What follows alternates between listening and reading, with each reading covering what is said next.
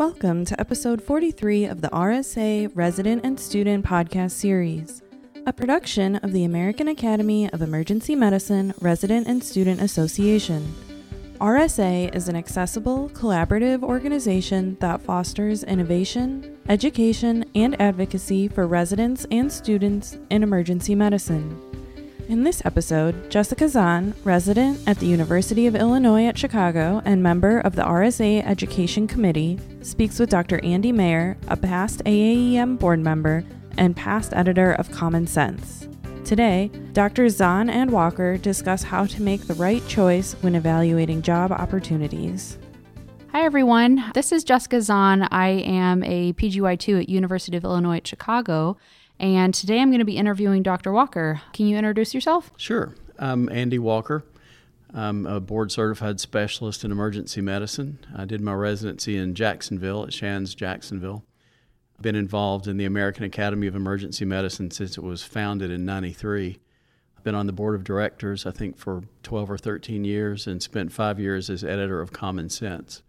And currently, I'm chairman of the Government and National Affairs Committee and president of the Tennessee chapter. So, today we're going to be talking about job opportunities, and I think this is a really important topic for the PGY2s who are soon to become threes and the interns ascending to senior status. Obviously, the third year should have already kind of have an idea, but I think it'll be most helpful to ones and twos. So, with that, let's go ahead and kind of start down a progression. How do you go about deciding what kind of job you're looking for as an attending? Well, first, you have to know yourself. You can't figure out what kind of job would be a good fit if you don't understand what you want from the job. For instance, in my case, when I came out of residency, the thing that was most important to me was to see trauma and critically ill patients. And there are two ways to do that. You can go to an academic medical center that gets referrals, or you can go somewhere that's at least a couple of hours away from the nearest academic medical center so that you see all the sick people in your area before you transfer them. And I wanted to return to my home of uh, southern Appalachia, so I chose the latter and wound up in a small city about uh, an hour northeast of Atlanta called Gainesville, Georgia. And uh, it covered a huge area. It covered all of northeast Georgia up into North Carolina. We saw a lot of trauma, a lot of sick patients, and transferred almost nothing out. Burn patients were about the only thing we had to transfer to Atlanta. And I loved the practice, I loved the town. I would still be there to this day if I had been treated fairly from a business point of view. The drawback to that job was that it was run by a contract management group, a company that no longer exists. And I knew what I was getting into. I know those companies skim, you know, 25% of the revenue off the top, even after they charge the doctor for malpractice insurance and coding and billing services. But it was five times more than I was making as a resident. So I thought, you know, I don't really care if they rob me if I'm still getting this much money as long as my practice is interesting and the town is good. And the town was great. Uh, my practice was very interesting. But the thing I didn't bank on, the thing I didn't expect, was the lack of control over my own department. And to give you just one example and how it gets under your skin over time, the director there was an employee of the contract management group. The rest of us were independent contractors. The director made the day shift 11 hours long and the night shift 13 hours long because he never worked the night shift. And when the rest of us protested, his response was, I like to get home in time to play with my kids. As if the rest of us don't have families we care about or our needs don't matter. And we actually took that up all the way to the CEO of the company and basically gave him an ultimatum you're going to have to either choose to let us run our own department and run it fairly, or we're all going to quit and leave. And he chose to stand by his director. So about three quarters of us quit and left all at once. But the uh, educational part of that story is that even if you know what you want and know what you're getting into, all jobs come with surprises. So you touched on something interesting the different types of not only practice environments, but specifically the groups that you get hired into with democratic group or a contract group. Could you go into kind of explaining how those work? Yeah, one of the great things about emergency medicine is the variety of employment settings you can work in. You can go just about anywhere you want in the world and get any kind of job you want. The drawback of that is it's a lot of decision making. uh, which can be stressful. But an emergency physician can be an employee, which most residents are aware of because they're employees, and their attendings are usually employees of a medical school. But you can also be an employee in a government job like the Indian Health Service or the VA or the military. If you're part of an independent democratic group, it means that the emergency physicians own their own practice. So they're partners in a group and owners, but technically they're usually still employees because the corporation they create pays them as employees. But the great thing about being in a democratic group is the transparency. Everybody knows where the money's coming from, everybody knows where it's going, everybody knows uh, their colleagues' practice patterns and statistics like patients per hour. Everybody knows everything. It's completely transparent, and everything's decided by democratic vote, so it's very fair. The risk of that type of practice is that some big contract management group like EmCare, uh, which is now known as Envision, can come in and take your contract, and suddenly you're out of a job. That's less likely to happen, obviously, if you're a hospital employee. The other very common mode of practice is to be an independent contractor. And since I'm semi retired and doing locum tenens work now, that's what I am. The difference with that is you don't get any benefits except usually malpractice insurance, but it makes a lot of things tax deductible. So, for instance, uh, when I go out of town to work a job, the money I spend on food is tax deductible. I get reimbursed for uh, hotels and mileage, so that's not deductible, but Buying scrubs becomes deductible. Having my lab coats laundered is deductible. I would imagine you would have to be pretty on top of your paperwork and your finances to be able to. Yeah, you have to keep keep up with all that and keep records. Mm-hmm. So there are advantages and disadvantages to every form of practice. And the same is true of jobs. No job is perfect, so you have to know what you're willing to give up and what is really a deal breaker for you. Mm-hmm. So, um, you had said at the beginning that you were really interested in getting back to a particular location. So, let's start with people that have a geographical area in mind. How do they go about scouting out that particular area and figuring out what job would work for them in that area? Well, the obvious place to start with a job search is to look in the classified ads, either in Common Sense, especially if you're looking for a Democratic group, or in Annals of Emergency Medicine or the Journal of Emergency Medicine or any of the many free throwaway newsletters we get. I think the one thing residents often overlook that they need to know about is that if you're committed to a geographic area, especially if you're looking for a Democratic group, those jobs are often never advertised because those slots are filled so quickly by physicians that the group knows.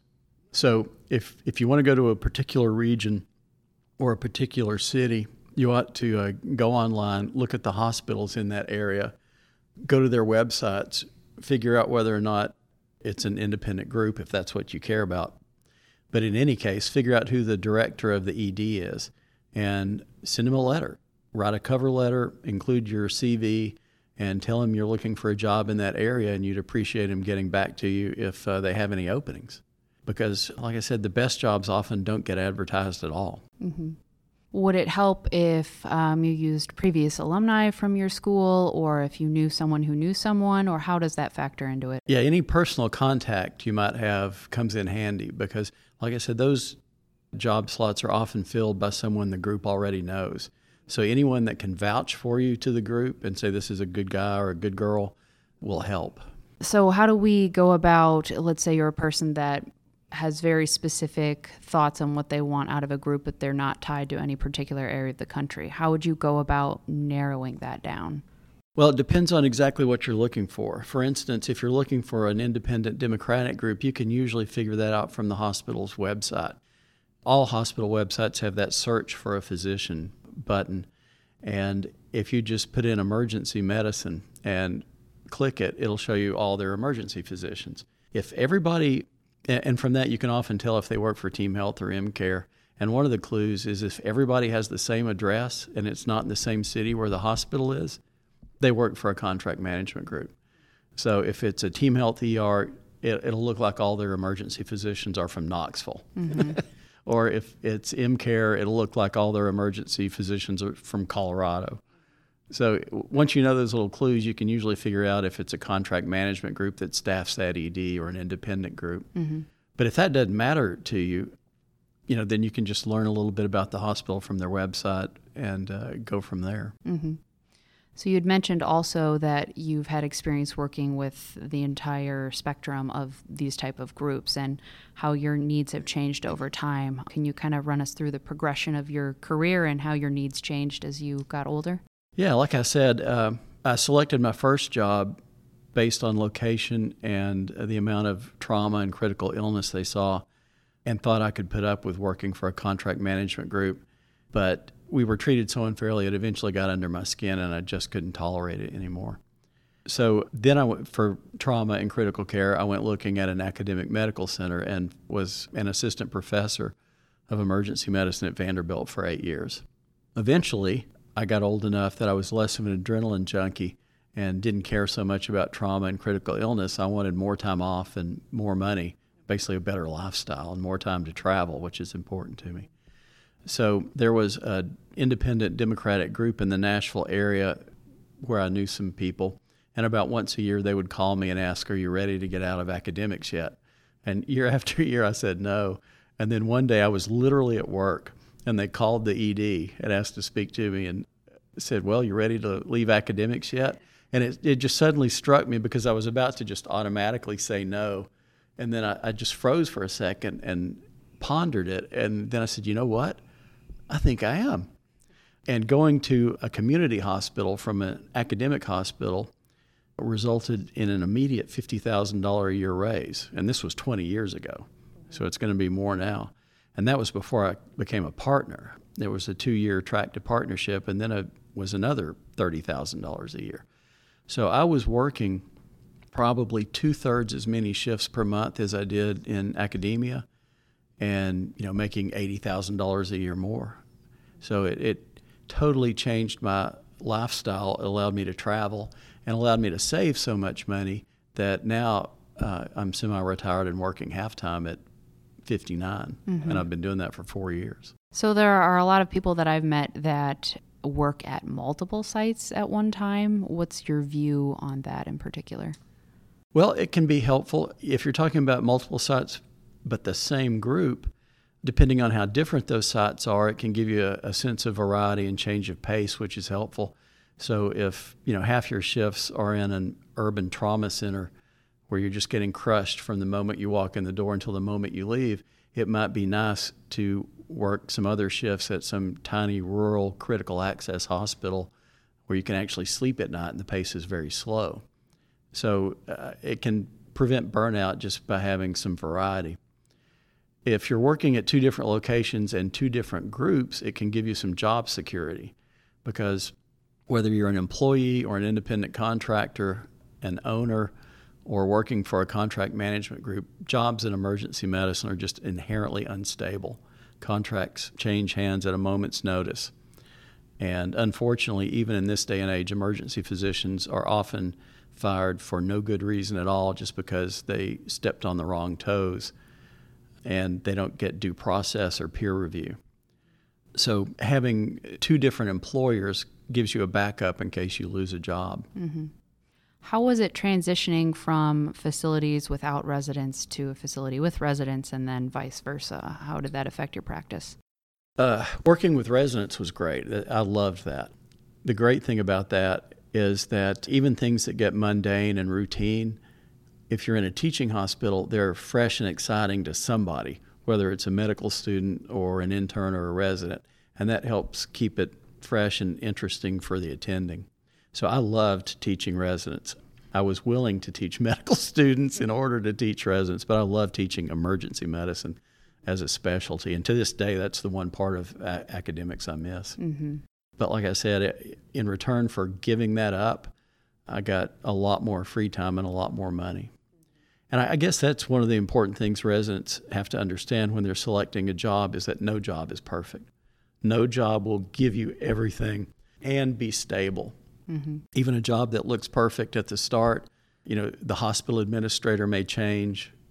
Well, in fact, a good example of that is when I was with a Democratic group, I was at an HCA hospital and it had a great administrator. One of the things that worried me about going from academia to HCA, a for profit hospital change, was I was afraid they were going to be stingy and you know, pinch every penny till it screamed and that we wouldn't have the supplies we needed to do our jobs well. Mm-hmm. And it, that just wasn't the case. It was very efficient, but the administrator's attitude was, What can I do to help you do your job better? So we had everything we needed. And we pretty much ran our own department. We made all clinical decisions, and if any decision had clinical implications, we made it. But unfortunately, that hospital administrator moved on, and HCA, I believe, changed its management philosophy. And the whole nature of my job changed. We were forced to adopt an EMR that's probably the worst in the industry over our objections. Mm-hmm. HCA has gone uh, metric crazy. Mm. I saw one of the best emergency physicians I've ever known get fired because she had a, a long turnaround time. You know, they ignored the fact that she had fewer complaints than anyone in the department because she spent a lot of time with patients, fired her for being slow. So, the, the moral of that story is that even a job that looks perfect and is perfect can change out from under you. So, I think emergency physicians, more than any other medical specialty, have to be prepared to adapt and improvise and overcome because mm-hmm. we live in an unstable world. Yeah. So let's say you found the group that you want to practice with, found the location, and they hand you a contract and you're looking over it.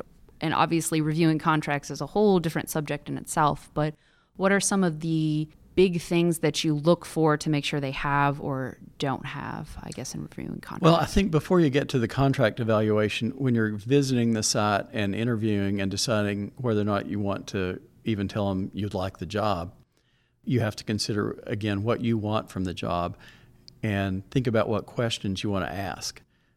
Like I said early in my career, I cared about seeing trauma and critical illness.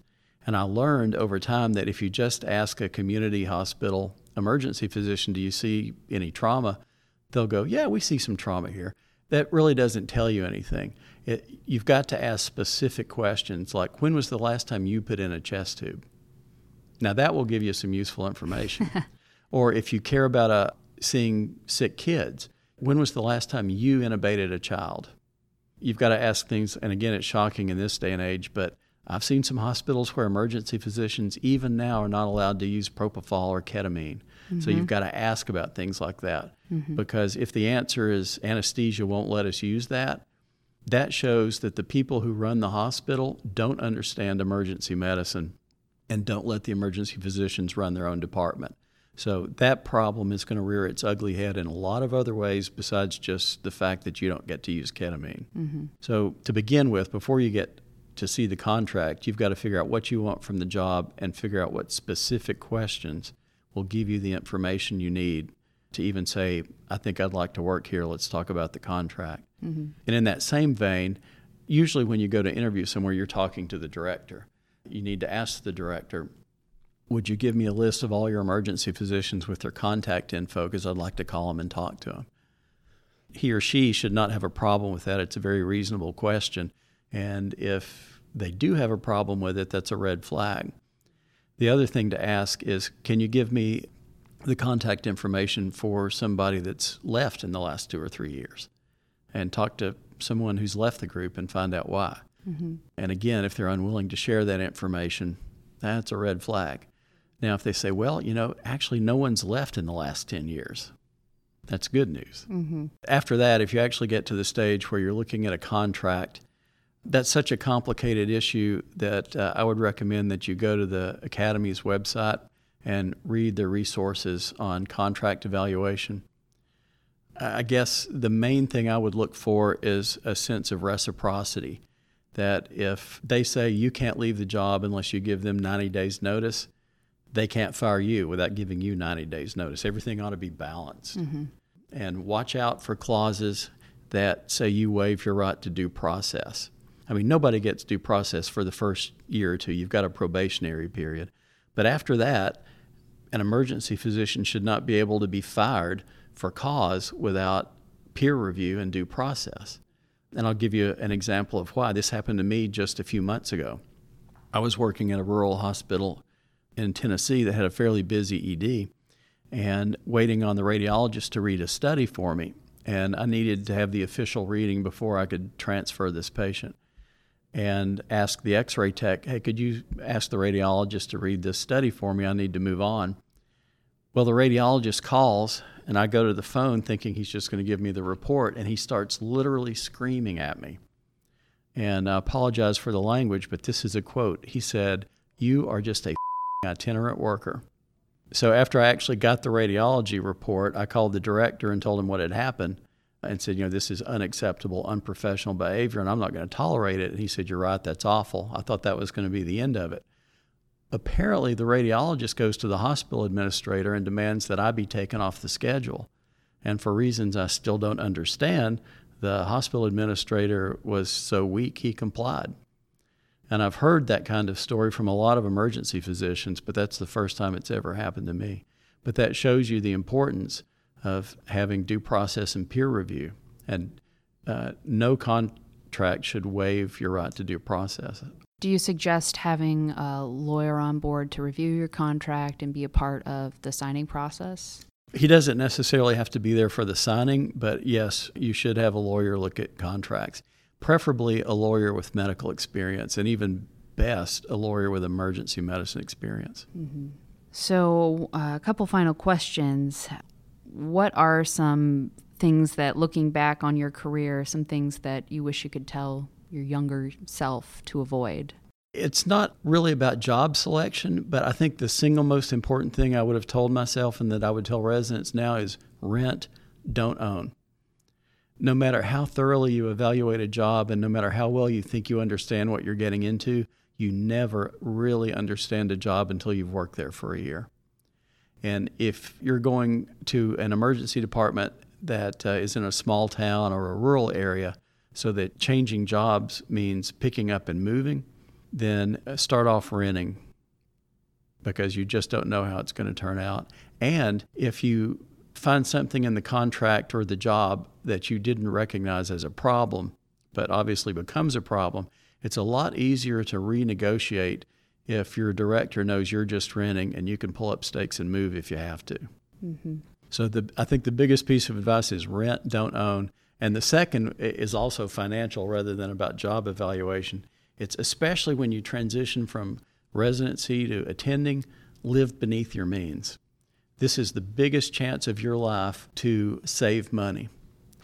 I'm not saying don't elevate your lifestyle at all. I'm just saying don't elevate it as much as you think you can based on your attending salary.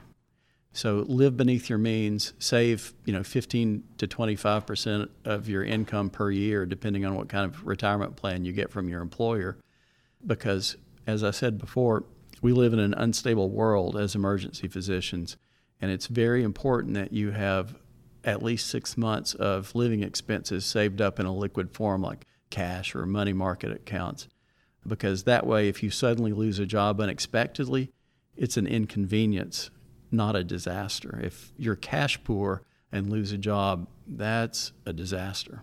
Interesting thoughts. I think this will be a point of transition for us or the third years who are becoming new attendings that they'll experience. And the rest of us are quickly looking forward to having actual income and uh, hopefully spending it wisely. So, Thank you very much for all of your input, and I hope this was helpful to all our listeners. Thank you so much. You're welcome. My pleasure.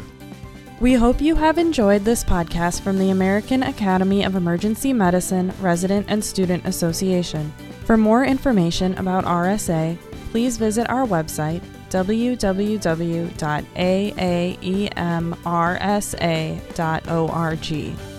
Listen to all podcasts in this series and explore the ways you can get involved with RSA. Join us again next episode for another topic of importance for emergency medicine residents and students.